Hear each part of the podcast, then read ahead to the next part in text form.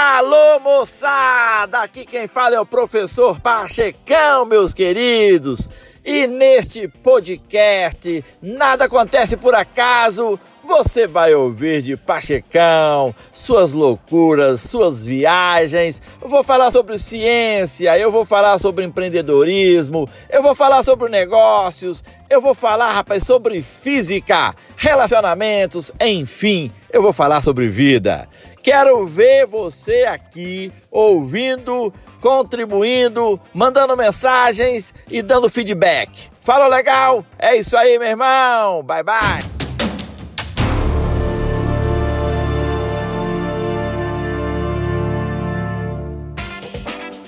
Alô, meus amigos do canal Nada Acontece por Acaso. Pachecão diretamente de Laranjal para Belo Horizonte e todo o Brasil e todo o planeta. Meus queridos, hoje eu quero discutir um assunto muitíssimo interessante, importante, que é sobre liderança. É, sobre liderança. Por que, que é importante falarmos sobre liderança, professor? Porque liderança é a capacidade de apresentar uma proposta que inspire os outros a realizá-la. Isto mesmo. E isso acontece, sabe onde? Dentro de uma empresa, de uma escola e até mesmo dentro das nossas casas. E a qualidade da liderança constitui atributo decisivo do sucesso de qualquer organização coletiva. Sua família é um exemplo disso. O papel do líder é engajar pessoas, desenvolver talentos, construir o futuro e entregar resultados. A palavra sagrada em liderança é credibilidade. O líder deve transpirar confiança em todas as circunstâncias, pois ele assume responsabilidades, toma decisões e tem que ser determinado, perseverante, corajoso e sensível. O sucesso de uma boa liderança depende do desenvolvimento de uma relação saudável entre o líder e seus seguidores e de sua habilidade de comunicação. O líder só envolve as pessoas, meus queridos, se tiver um propósito. Então preste atenção. Ele só envolve as pessoas se tiver um propósito. Você tem um propósito, então você consegue envolver alguém. É assim que a coisa funciona. A capacidade de liderar está ao alcance de todos. Basta ter um sentido, um porquê. Aí as pessoas se tornarão dispostas a enfrentar qualquer adversidade. Geralmente é a modéstia, a falta de segurança em si ou a inexperiência que impedem o indivíduo de assumir o comando. Agora, tem pessoas que são complicadas, difíceis de trabalhar, é ou não é? Tanto para o líder quanto o liderado em relação a, ao líder. As coisas complicam. Dizem até que são as pessoas inovadoras.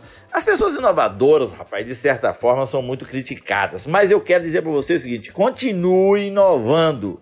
Não deixe que as más línguas impeçam o seu crescimento.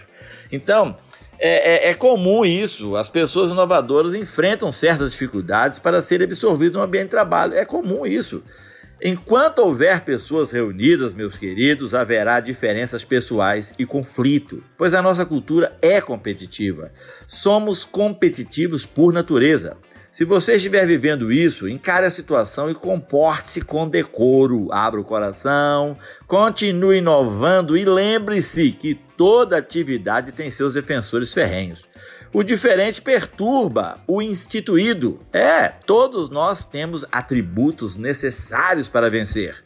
A maioria esquece e bate em quem faz diferente.